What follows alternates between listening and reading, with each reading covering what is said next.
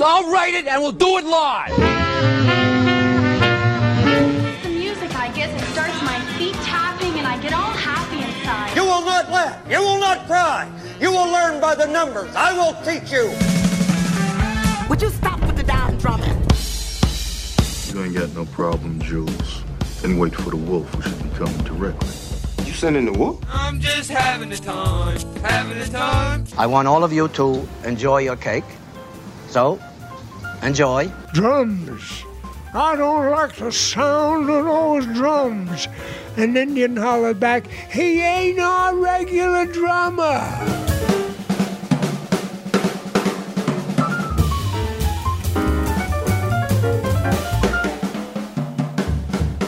Once again, the little podcast that could is forging new territory. We are breaking new ground here. Not only are we going to end up doing our first question and answer show, but we are doing it remotely with two guests who live locally. John, how's your Skype connection, buddy? Sounds good. I'm happy. I uh, I got so much to do this week that this is making a huge difference in uh, in my time restraints. A lot, some people don't know. Like for you and I to get together is quite a commitment of time.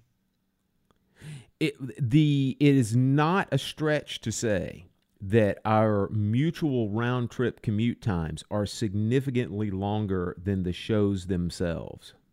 Yeah, most of the time that's correct. I mean, if if we ended up doing shows that were longer than our commute, we would end up doing like one show per quarter, the drummer's quarterly groovecast. That would be about all of the interest there would be. well, let, let me say this before we jump into our question and answers for the day is that um, you've heard us talk over the past, I guess, two or three uh, episodes that we have been humbled beyond belief regarding the amount of positive listener feedback to this uh, second season that we are halfway through right now.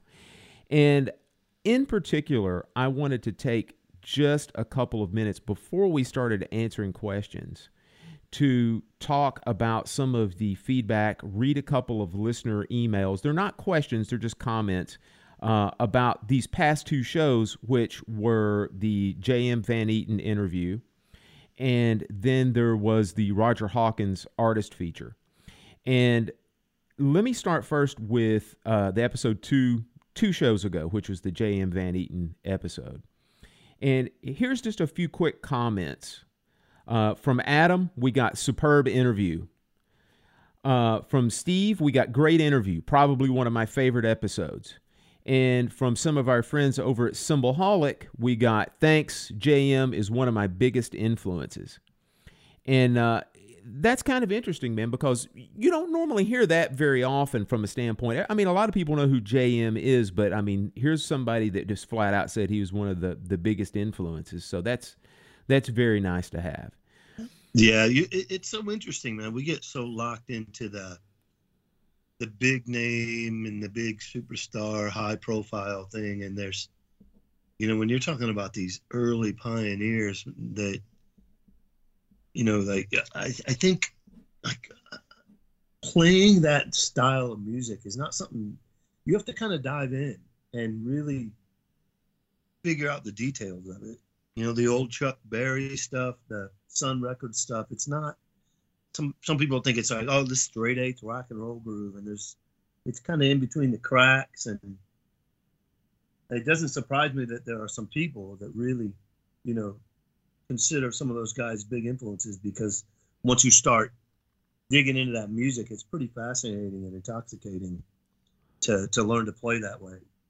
Yeah, you and I were talking about also that there's a real virtual cult following for that rockabilly style music, especially in Europe, and uh, and the listens from Europe, at least the ones that we can tell for sure, uh, we've gotten a significant amount of listens uh, from the European fans. So big props, yeah. And then I want to read a couple of short emails that we received regarding uh, the Roger Hawkins artist feature.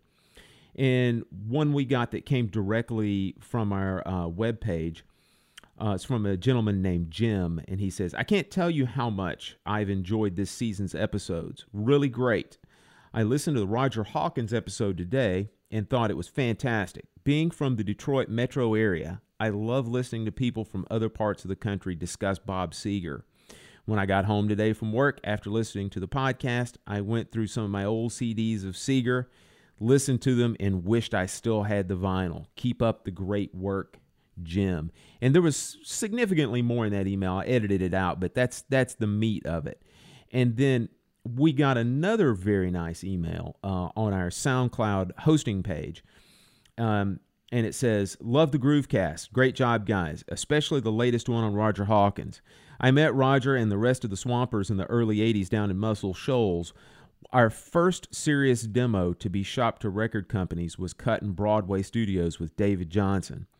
Roger and the gang were around and we grooved with him some. Great times. We were offered several terrible record contracts, but fortunately we were smart enough not to take them.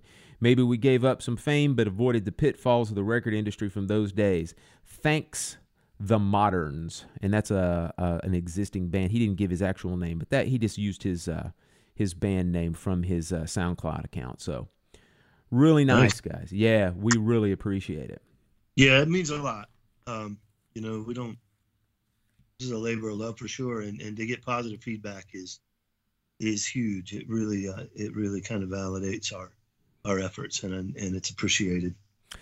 Well, and just continuing along that theme, uh, since we've been doing the show, we have always uh, encouraged our listeners to reach out to us if you have any questions or if you have any type of ideas for future shows. And you guys certainly take us up on that. And over the past couple years since we've been doing the shows, we have answered a lot of emails, uh, and then there's a lot that have been asked again. Like sometimes we get the same. As a matter of fact, two of these questions that we're going to tackle today have been asked previously, and I think we have kind of touched on them before.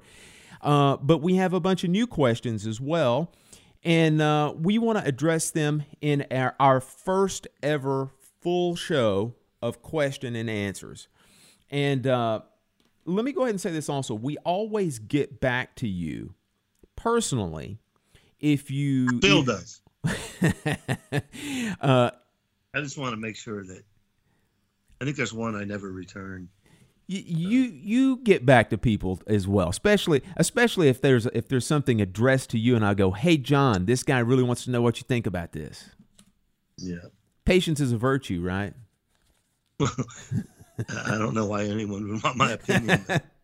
but but we've gotten a crop of new questions, and this is our first time we've ever dedicated a full show to question and answer.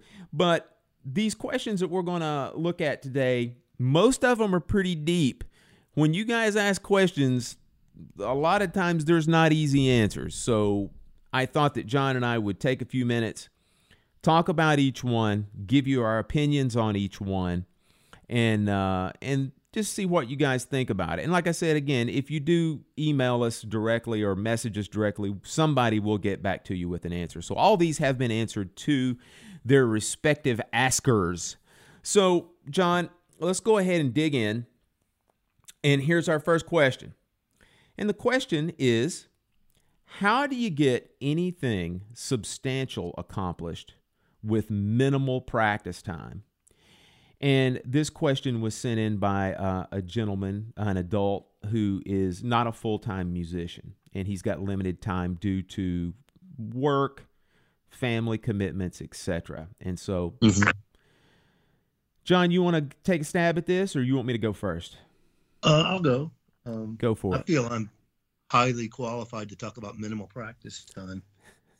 Um, it, it, really has nothing to do with my schedule, just my laziness. But but nonetheless, um, you know, it, when I thought about this question, and I think from my perspective, if you really truly have minimal time, I think what makes the most sense to me is to focus on something and try to master it, no matter how long it takes, instead of trying to go broad with, you know, 50 things that are thrown at you about what you need to have together. Just take one. You know, what what is it? Is it your 16th note groove is suffering because of your right hand? Well, just focus on that in your practice time. You know, if it's two days or two weeks, whatever it is, focus on it and master it and just get to the point where it's second nature, get to the point where it's, uh, you know, you just, you, you really feel confident about it. And then, and then move on to something else, but be realistic about what you want to accomplish as a player and then make a list and with minimal time, you're gonna have to be patient. But don't. I think it's best under those circumstances not to spread yourself too thin. You know, kind of kind of lock down on something and get it get it together, and then move on to something else. That's that's my advice. I am wholeheartedly agreeing with that. That is ex- that is exactly my point. Also, I'm going to elaborate on a few little things also that might add some to it. Much to your point, John, the main thing is if you've only got 15, 20 minutes every few days to work on something, one, you need to set a realistic goal, and then you have to be organized to achieve that goal. You need to be very specific and very mindful during that short amount of time that you have. And, like, for example, if you got an upcoming gig and there's a couple of songs that you have to learn, you need to be very mindful and go straight for that. Have a very goal specific style practice routine. Yeah, that's got to be a priority. Yeah. Sure. It's the same thing. If you've got a particular method or a chapter out of a method book, if you don't have gigs, again, be focused on that and work on that. Now, with that in mind, I'm going to say a couple things that are going to revolve around this thing of having too much distraction. One, keep electronics and other electronic distractions away during that short 15 or 20 minute amount of practice time that you got. I mean, that's Amen. that is incredibly important. And one of the main reasons aside from getting phone calls and text messages is it is so easy to get bogged down when you have way too much information, like through YouTube or websites or something like that. A lot of times, we're really good at being researchers for this type of information or this type of work or practice that we're working on. And what ends up happening is we research and we research and we research and we never end up working on the stuff that needs to be worked on. And so all of a sudden, that 15 or 20 minutes of what could have been your practice time is spent looking on YouTube at videos of which probably three quarters of them are not even worth your time looking at. And along that same line, you got to be careful if you've got this short amount of time that you don't inundate yourself with too many things in that practice time. Like it's great to all of a sudden have four or five method books like, oh, well, I want to work out of the syncopation book. I want to work out of the new breed. I want to work out of Chaffee patterns. Well, any one of those three books is basically a lifetime study. And yeah, if you only have 15 minutes a day, you're going to be you're going to go nuts. yeah, you're going to be so far in over your head, you're going to get discouraged and quit. So you've got to really make sure that if you are going to work on one of these method books, be realistic and take just a small chunk out of it and try to accomplish it. That's significantly going to benefit you in the long term more than sitting there trying to think that you've got to work on three different methods in a 15 minute period of time. And Amen. yeah. And so, you know, just be realistic with what you've got, the time that you got, and then make sure you set some achievable goals where you you don't want to look for perfection. You just want to look for excellence and you want to make sure that you spend the proper amount of time that you've got working on the things that need to be worked on. And for that much if you only have like those 15 or 20 minutes a day if you've got that amount of organization and mindfulness behind you you're going to be better off than probably 90% of most people who have multiple hours a day so you can get a lot done in that short amount of time. So that's my answer. And hey, John, I want to piggyback on something that you got a ton of positive response from.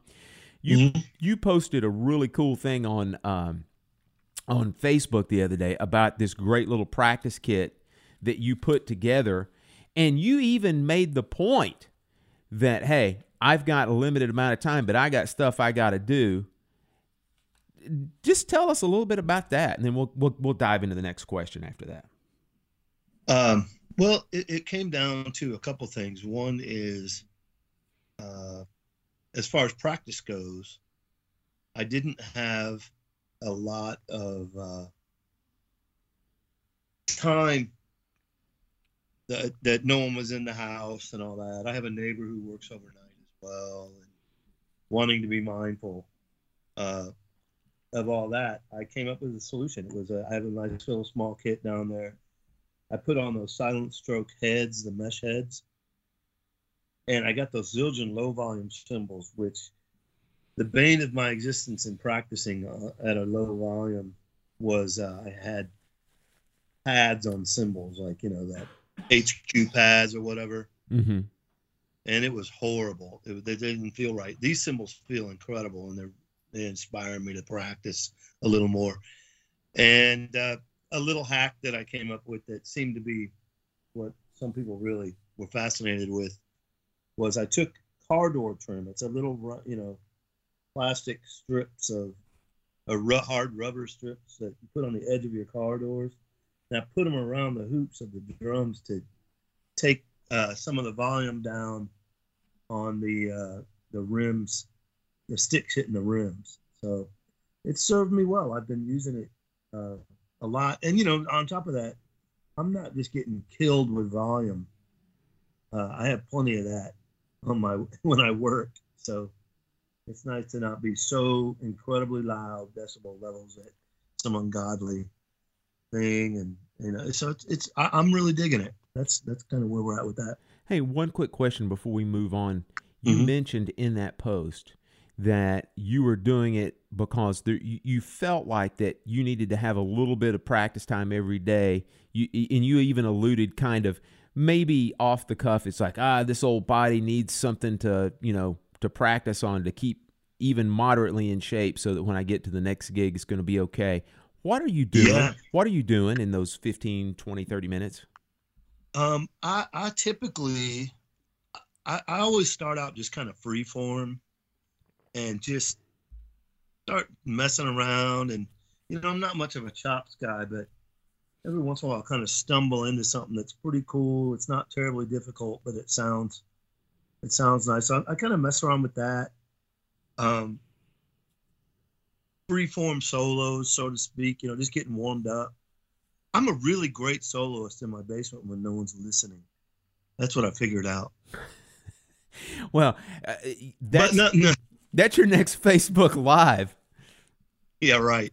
But uh, but I, I I dig like right now. I, I'm in a I'm in a period of time where I've I've had to learn a ton of tunes and be prepared for some rehearsals and some gigs. So, uh, you know, I warm up with that, but uh, just playing through stuff. And, and when I talk about my body, my my biggest concern with that is from gig to gig. Man, I'll have a gig where it's just effortless, and then I'll have a gig where I, I just I cannot get comfortable.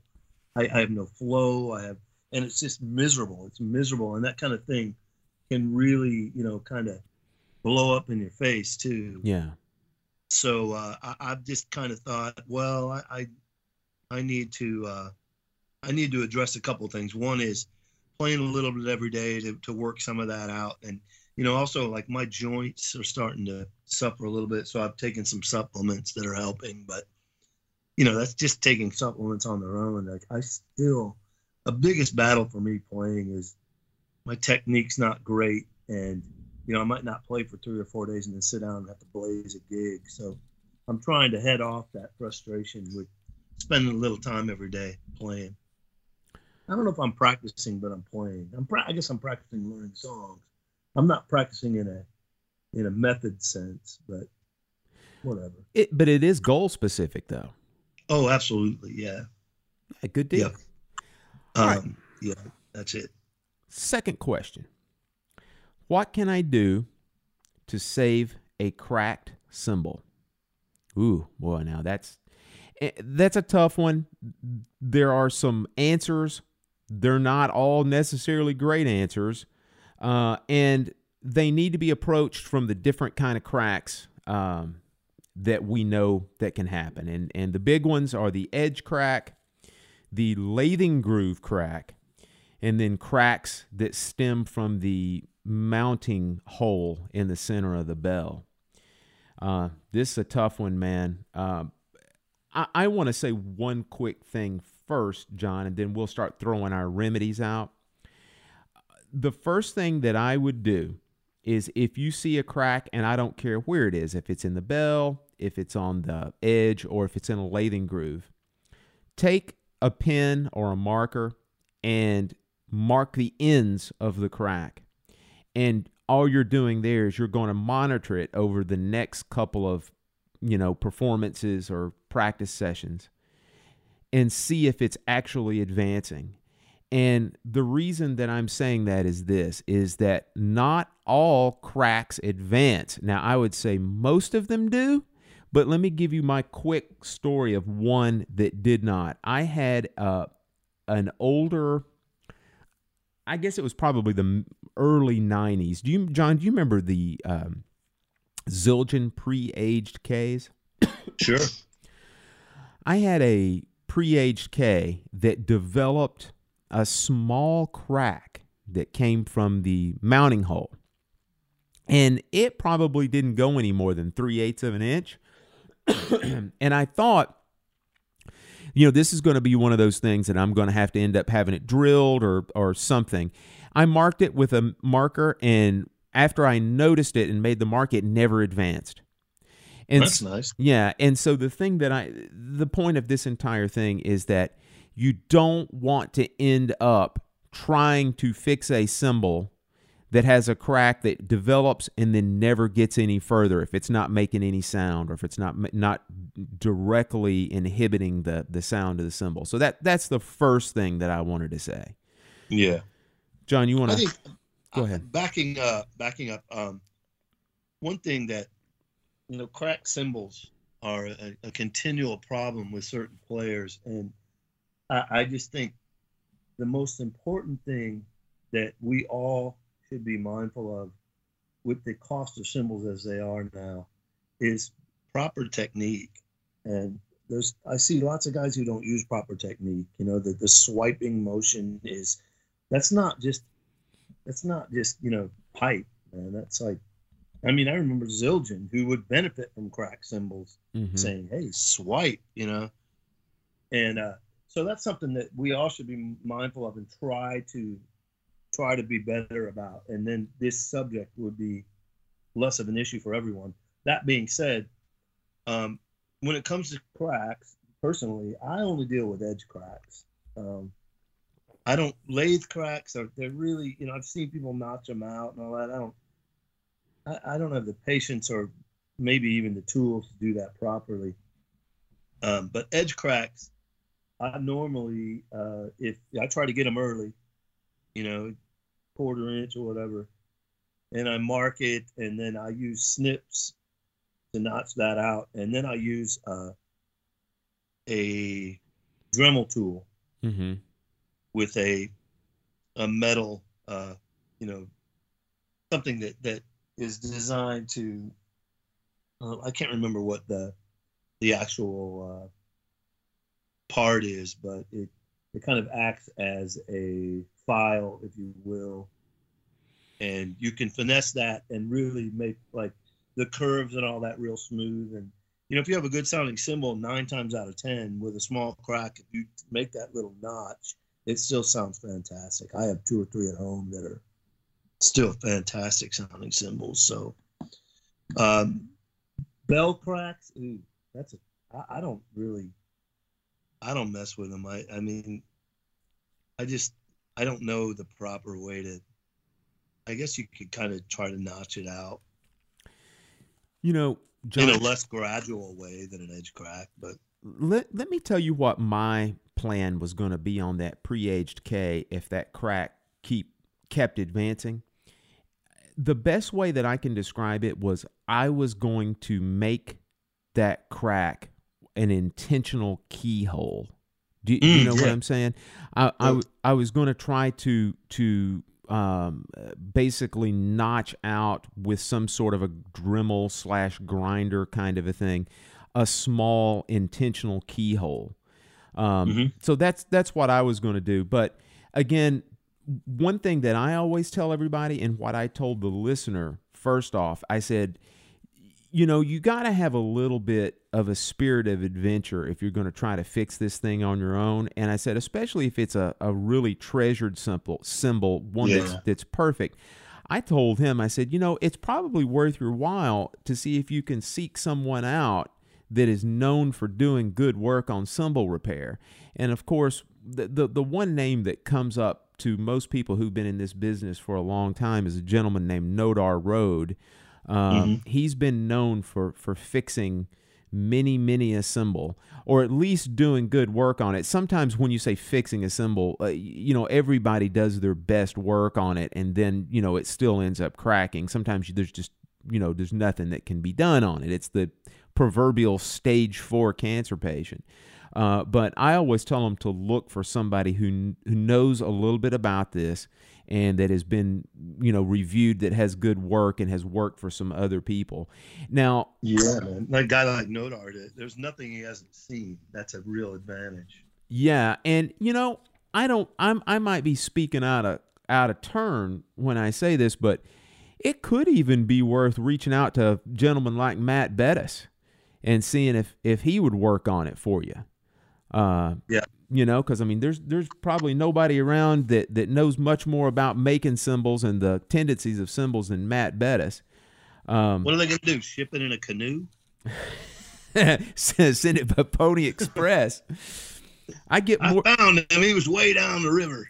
Man, let me tell you, I get more enjoyment on looking at Matt Bettis's uh, social media posts than any other 30 drummers combined because it's all exactly what you're talking about. It's like, Yeah. hey, it's like, hey, I'm getting in a canoe and going 10 miles down the river to make some cymbals.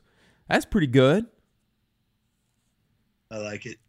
And then, John, one last thing I want to add about edge cracks. Now, again, you're talking about being a real cowboy if you do this.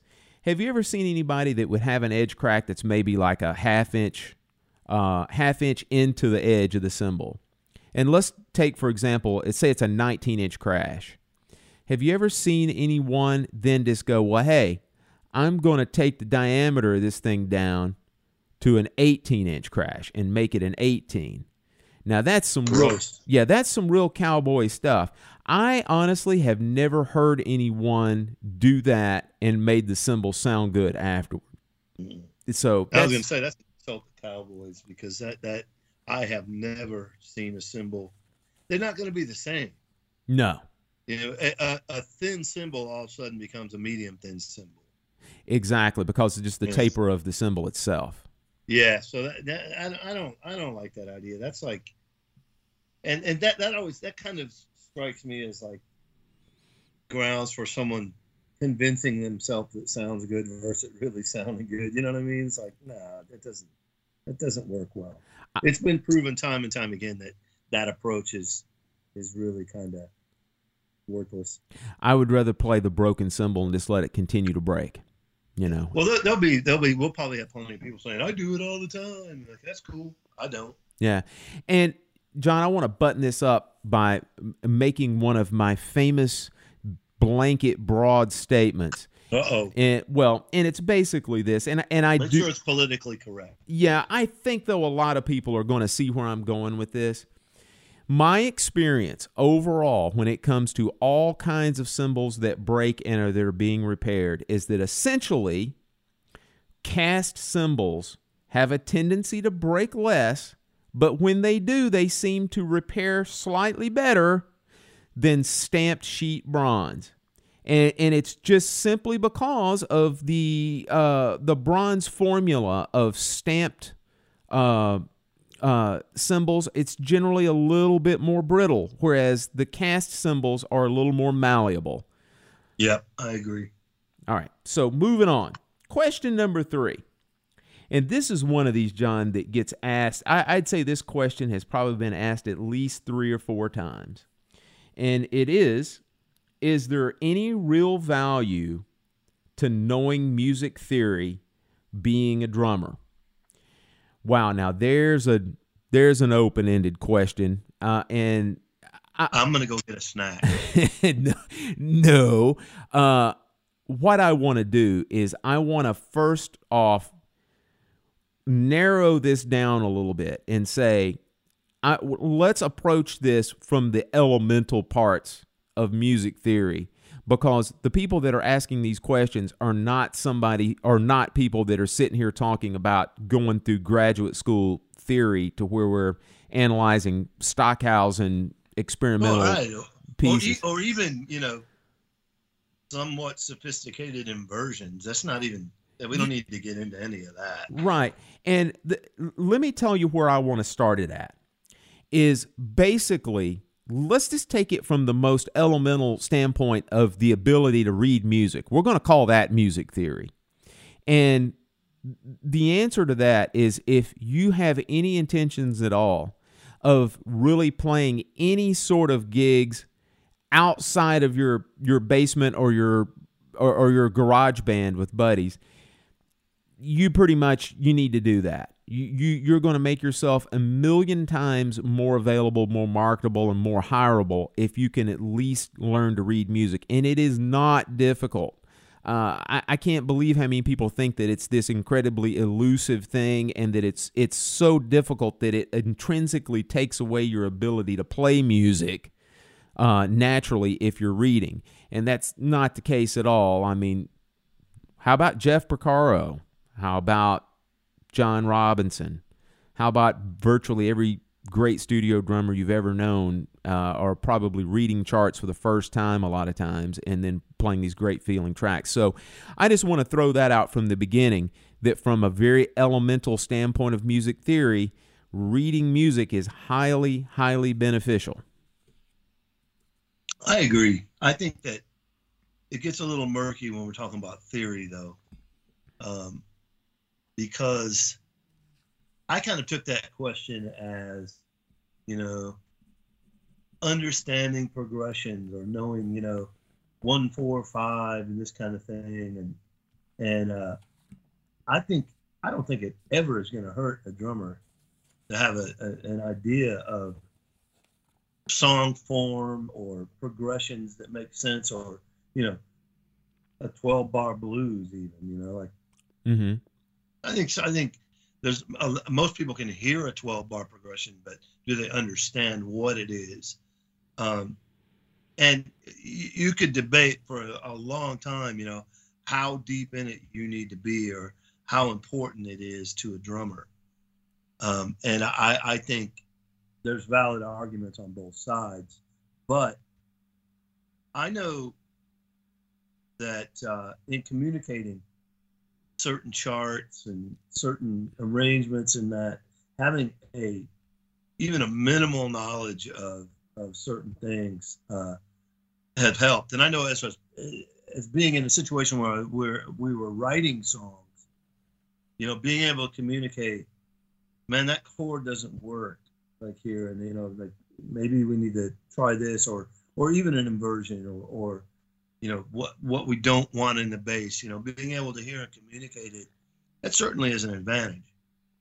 Um, and it and it's helped me to have a working knowledge of that. But from a drumming perspective, um, I, I think it, it, it has helped to not come across like an idiot. You know. Yeah. In, in certain settings, so having a working knowledge of it, I think I think helps on on on on those levels. I don't think you need to know, like you said, you know, we don't need to get into the the deepest of deep music theory as a drummer, but exactly. And to your point regarding that, I kind of made these four levels or these four examples of where where you could advance in music theory and where it would be necessary or, or, beneficial. And essentially, first we talked about it's just if you want to do this for a living, you at least need to be able to read. Okay, so we've established that. Maybe the second level would be this if you have any desire that you want to compose, write music, having some basic theory knowledge, you know, just chords, chord scale relationships, it's going to benefit you tremendously. Say a third level would be is if you want to get to the point of being able to produce music, work with other music or other musicians uh, in the studio, other musicians writing, you need a baseline of theory so you can just successfully communicate with them. Right. And If then you tell someone something's dumb, you probably need to tell them why. vocalists don't think that way. uh, They think. and then the fourth way would be if you want to teach, especially on any type of significantly higher post secondary level, then it's an absolute 100% necessity because All right. Yeah. Well, I'm good. yeah, but well, it, it to use one of my famous terms, it's educational malpractice if you don't do that. Yeah, that's that's true. All right, moving on. Question number four. And this is another one that's been asked several times. And there's a million good answers to it. What gear do I need to get a decent drum recording? Wow. So this is another multi-tiered multi-tiered Yeah. question. Um, I, I am a huge, huge believer and proponent of the source being the most important thing in a sound recording, Mhm. and that is a good sounding, well tuned drum set and cymbals that are musical and appropriate. Uh, without without those, you, you, I don't care what mics you have, what you know, plugins you have, none of it matters. And that that that is the that's the first and foremost what you should focus on before anything else. And that's that's my that is number one on the list, sir. Same same over here. And then it certainly doesn't hurt if you've practiced well and you know what you're doing as far as like actually hitting the drums. Mm-hmm. Now, if you want to go to the next level as far as gear goes, now we all know that gear is an absolute money pit rabbit hole. Um, you can you can take it to the nth degree, or you can take it to the most minimalistic approach. And one thing, let me use an example. Um, virtually everybody who's listened to this show knows who Mike Johnston is. He's a guy that was on the show last year. He is the owner of Mike'sLessons.com. He is pretty much ubiquitous in the education world these days. He makes some fantastic sounding recordings. And John, do you know how many microphones he uses? three, Two two. and I mean they yeah they sound great. And basically, he's a guy that knows how to tune his drums. He knows how to play his drums. He's got two decent microphones. They're not even super high dollar microphones. And then he's got a couple of good mic preamps. And then he just records into a DAW. So he's got that going for him. So well, there you go. yeah, so that's what you need. Okay, you need a computer, you need some software. That's what I call a DAW. You need an interface, and however many microphones and stands you want, and then some headphones so you can monitor yourself. From there on, after that, you can add studio monitors, you know, the actual speakers. Then from that, you can just continue adding mics. And then from there, if you want to keep going nuts, you can start adding what I call recording peripherals. You know, all the toys and all the good stuff like different outboard gear, different effects units. And of course, for the digital recorder, which we all are, there's a myriad of plugins that you can many get many of them for free or very low cost that can make your DAW sound like you're recording at the record plant. Uh, so there you go. Start out simple. If you can get a good recording sound going simply, you may not need to do anything else. But John and I are in lockstep over you got to make sure that you know how to play, and then you got to have good sounding, well tuned drums and musical cymbals. Yeah. All right. John, this is the fifth question, and this question is a little bit alarming, um, and because we have actually answered this one once before, but we keep getting people asking it, uh, and the question is, what suggestions do you have to help with or prevent carpal tunnel syndrome? And that is one, man, that is that's worrisome, man, that we we've been getting that question asked a couple of times. Mm-hmm. It doesn't surprise me though. Yeah, I know. Uh, you, you and I have a very good friend who has a daughter that's suffering from something similar uh, mm-hmm. right now, and it and it, it is. It's it's something that's endemic, and I think a lot of it also has to do maybe not just with drumming, but there's so many things that we do on a daily basis that applies pressure to the carpal areas or the carpal tunnel areas of our hands that until you isolate it, you're going to have a problem knowing if it's just caused by drumming. And I think that's one of the biggest things you have to do. And then you and I have answered this question before. And one of the things that you and I both agree on is that the very first thing when it comes to thinking if it's coming from drumming is you have to get your technique pristine. You have to get it absolutely beyond reproach.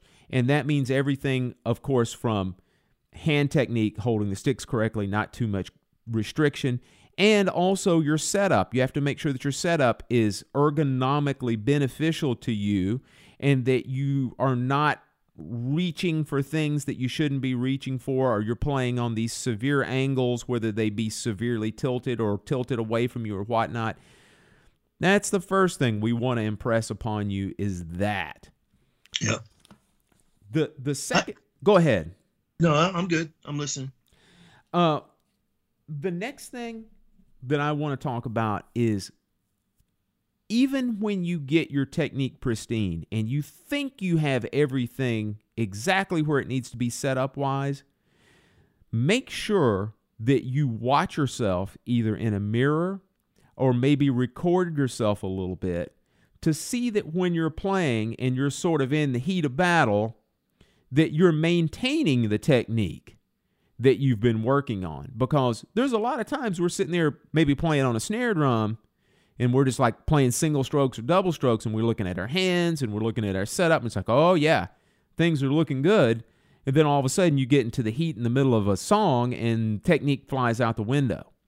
So monitor yourself in actual performance style settings and then make sure that you're keeping in touch with the technique that you've been working on and with that in mind let me say this one quick thing about recording yourself one of the biggest things that I harp on students about is don't sit there and record yourself working for three hours. You don't have enough time to go back and look at that.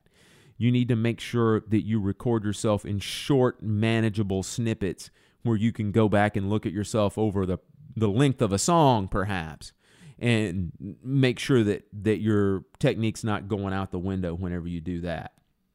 So that's the second yeah. thing. Um, I, I I'm not surprised by the number of inquiries we have about this and the almost epidemic almost an epidemic as far as drummers having these problems and i think a big part of it is you know we're talking a two or three generations removed at this point with the uh, you know the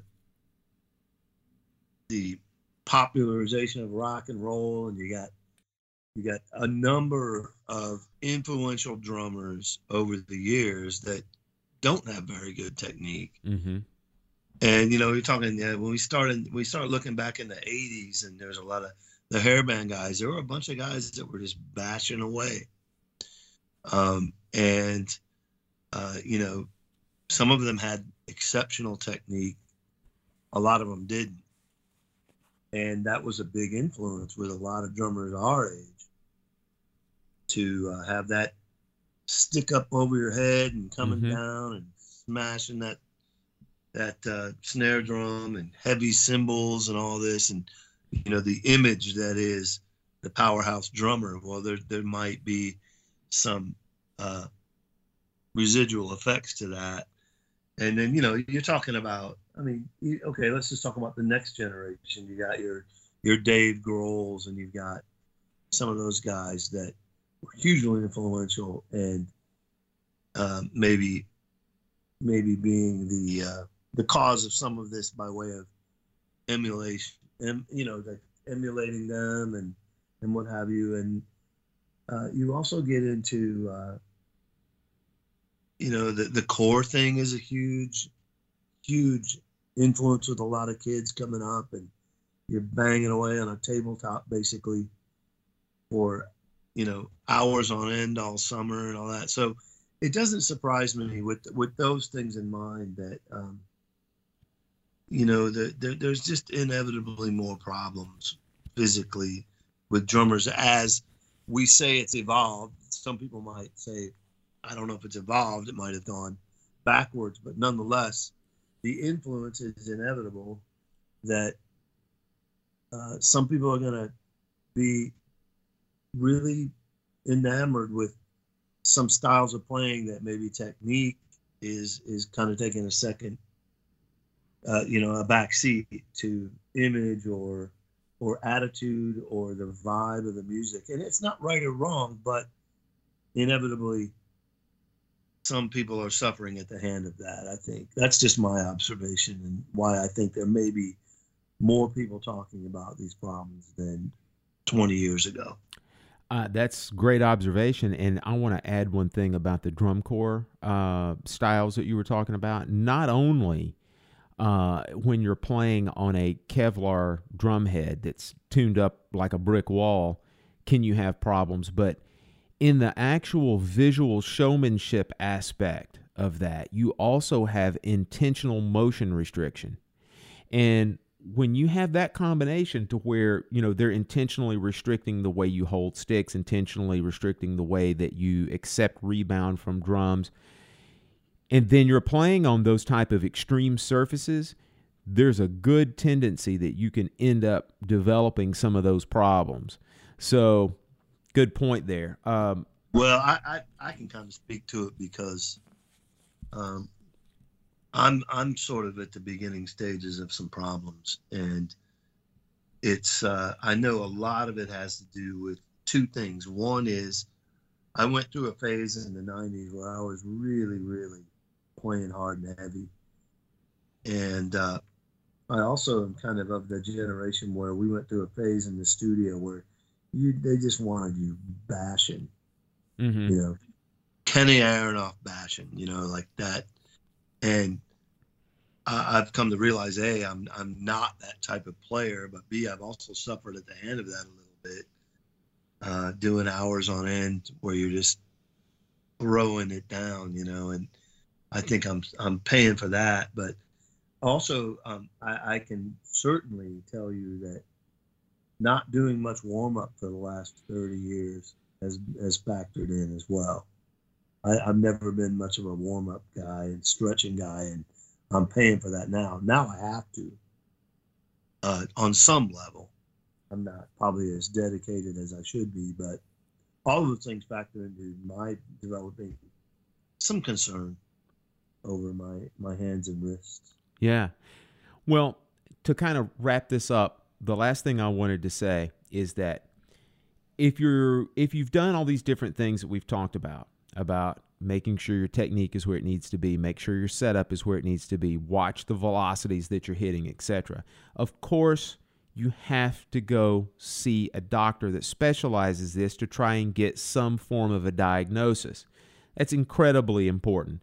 And then, you know, you, you should also be very, very transparent to this doctor to let this person know whether or not you're doing other things other than drumming that could be contributing to it.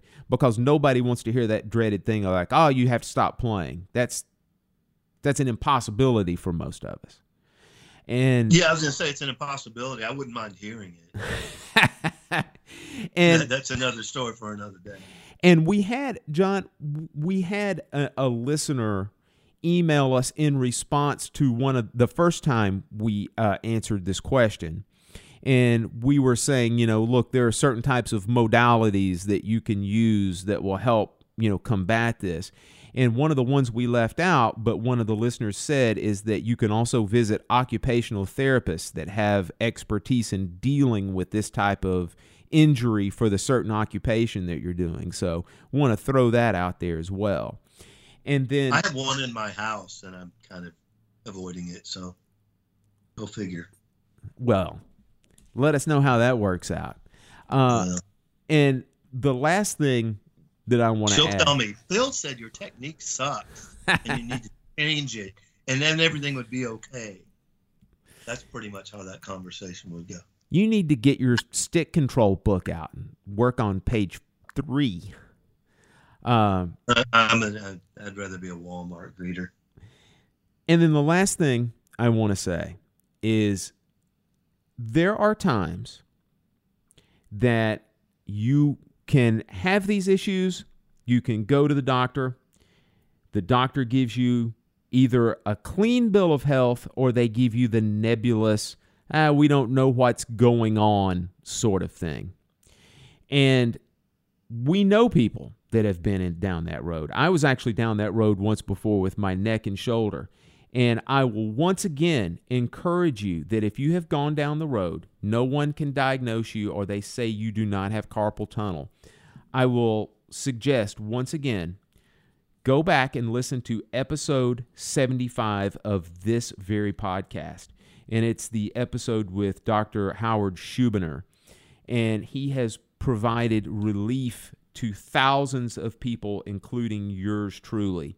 So if you've exhausted all of the avenues and it's for sure that you're not you have an undiagnosable problem, orthopedic problem, not just carpal tunnel, check out episode 75 with Dr. Schubiner. All right. John, we've done, I think, enough damage here today. Uh, I'm damaged. um, we have not done our segment on great underrated drummers this season. And as it stands right now, this is going to be our only shot at doing it. And so you made a great point when we wrapped up that last episode that we done together of we need to get this in. So we're going to get it in today. John, do you want to go first? You want me to hit it? I'd love to go. Go for it. Uh, my underrated drummer is a. He was a Los Angeles-based studio musician named John Guerin. Um, his, I'd say probably his most uh, high-profile um, work was with the LA Express, Tom Scott's band, and they were kind of at the forefront of modern groove jazz stuff. They definitely um, you know, when you think about smooth jazz, they were on the less cheesy end of things because they were all great players, and especially John was such a versatile player. Um, and they backed up Joni Mitchell for quite a while, mid mid to late seventies, and had a lot of exposure in her heyday for sure when she was just as prolific as they come and putting out records that a lot of people were really really digging. Uh, they did a number of uh, uh, gigs and recordings with her. And but John is, is it's way deeper than that with him. Um, he played with Zappa for Mhm.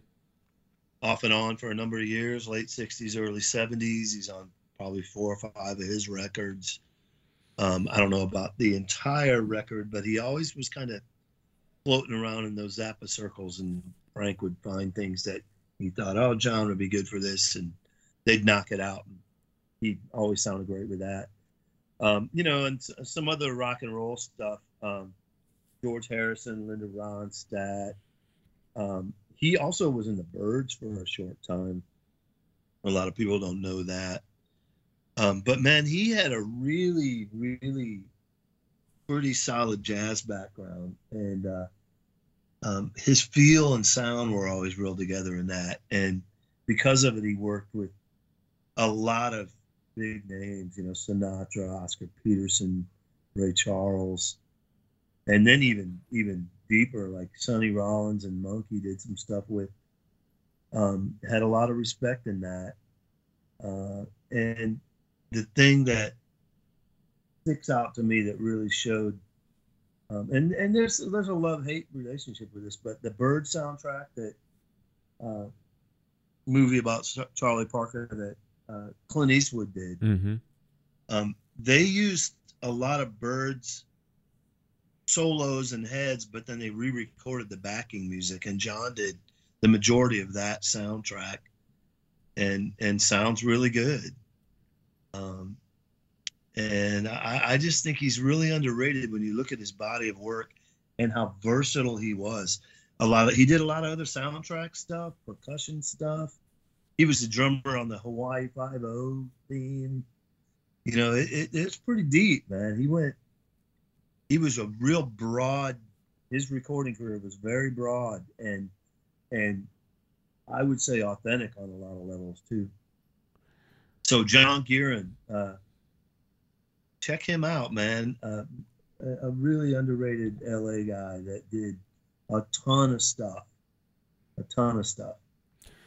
Great call, man. I want to uh, make a quick recommendation for one of those uh, LA Express records. There's Mhm. a record uh, that he did called Tomcat. Yeah, Uh, man. Man, that's a that's a heck of a record right there, man. Check that one out if you can find it. You can prob- probably find uh, snippets of it on YouTube. No doubt. I think I think he's a perfect example of someone that you can hear he has great technique when he plays. Yeah, that's a good call, man. That's a good yeah, call. he's he's he's he's a really together player on a lot of levels. I thought he sounded really good on that Bird soundtrack. I do too, and I heard some people really, you know, going on about it. And I kind of, I, I, I kind of think it had more to do with maybe a racial slant than a, uh, than an actual performance slant because uh, there were some people. I remember some blowback about it, like, why do they have him? You know, it's like, it sounds Right. pretty good. Yeah.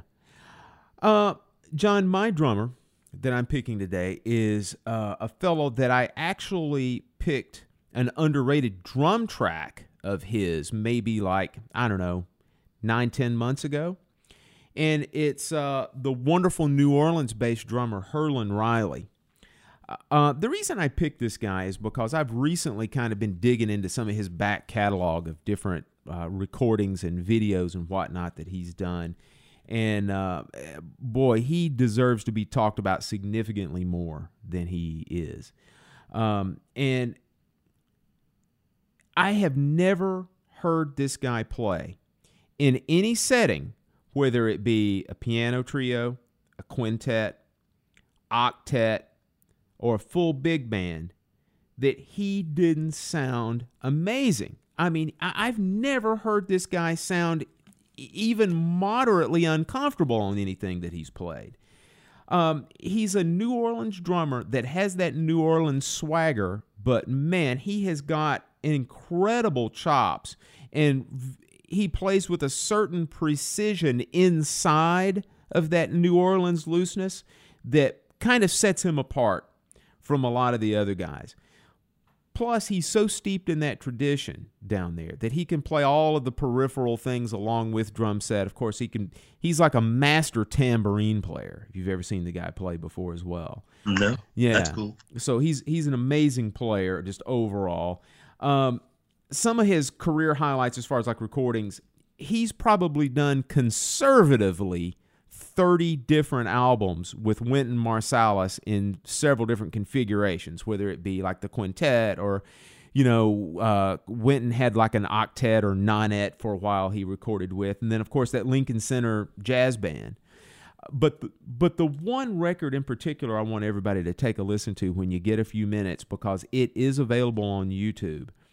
Listen to his work with Ahmad Jamal on the Ahmad Jamal Live from Montreal Jazz Festival record. It's like a double record on vinyl. I- he sounds amazing, and this is from the early 80s, probably 83 or 84, somewhere in that ballpark is when that record was done, and he's just amazing. And then, as far as like some videos and whatnot, he did, he was part of a book and part of a DVD compilation that was just called New Orleans Drumming, and it had him and Johnny Vidacovich and a couple of other local New Orleans guys, just demonstrating some different traditional New Orleans style grooves, beats, some just basically going over the genre and what makes New Orleans, you know, very unique and different among the different other styles that we play.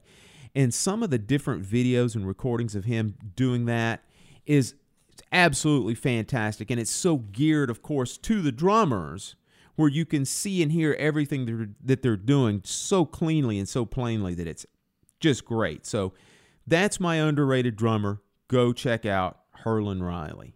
He's a beast, no doubt. Good call. Thank you, sir. Well, John, I'm going to say that our first remote podcast has been a success. I it appears to. I guess we'll go back and listen and find out. But I, I, I like sitting on my butt, not driving all the way to your house. So hey, let's make it happen. Folks, thanks as always for your patronage and listenership. We greatly appreciate your support. We're doing this show for you guys because uh, you know you guys reach out to us through your emails, through your social media, through your comments, that that sort of thing. Keep the questions, comments coming. We greatly appreciate it. As always, you can listen to the show anywhere that you access your favorite podcast iTunes, Google Play Podcast, Stitcher, Podbean, SoundCloud. Your favorite app should have it. If you can't find it, then you can head over to our website. We are at www.drummersweeklygroovecast.com. There you can listen, of course, to the shows. You can check out our videos. You can email us there. You can manage your social media subscriptions to our uh, podcast there. Again, we just appreciate it. John, you want to add anything else? Uh, I think um, you know, like the uh, the idea of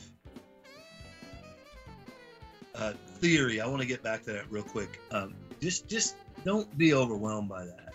I, I just kind of stuck in my in my brain as we're going through the show. Don't be overwhelmed, but with that and how how you feel. I, I think you're better off continuing to improve your drumming and make that a secondary priority. Good that, enough. That, that, that's that's the only thing I wanted to go back and make sure because I think there's some people that are going to be like, "Oh my God, music theory and all that." Man, don't don't get too crazy uh, with that. Anyway, um, again, I, I thank you so much for the feedback and the support. I can't, you know, I, I I'm not going to be able to convey how much it means to me, but I know I speak for Phil when I say, you know, that's that's what we, we're that's the payback because there's not much otherwise. It's it's you know knowing that people are locked in and and appreciating where, where we're coming from, and at the same time, you know, just being being open to to our opinions means a lot. Right on. And the one thing that I'll say also about the theory thing is that it's much like the topic that we're talking about. What do you work on when you've only got a few minutes to work on it, and how can you actually make progress? Theory is again one of those topics. It's so deep that you can take it to the nth degree. And what I would suggest is if anybody wants to get into the beginning parts of it, don't immediately run out and buy one of those books like the Piston book or Tonal Harmony or something like that that, that you would use in you know, in a college theory, um, in a college theory class, you might want to try uh, the first book uh, of Berklee music theory. It's it's a it's a really well laid out, practical approach to theory for like a modern rhythm section. So I know that book, and that's a good one. And then also the Alfred Essentials book to music theory is absolutely great as well. Very much the same thing. It, it doesn't it breaks breaks theory up into very small, meaningful chunks uh, that you can uh, um, you can certainly absorb and not get over your head. So, right on. Hey, and be mindful of pain. It's important that you address pain uh, you are getting from playing. It's really important. Right on. Don't All right. ignore. All right, guys. We'll see you next week. Peace. Bye bye.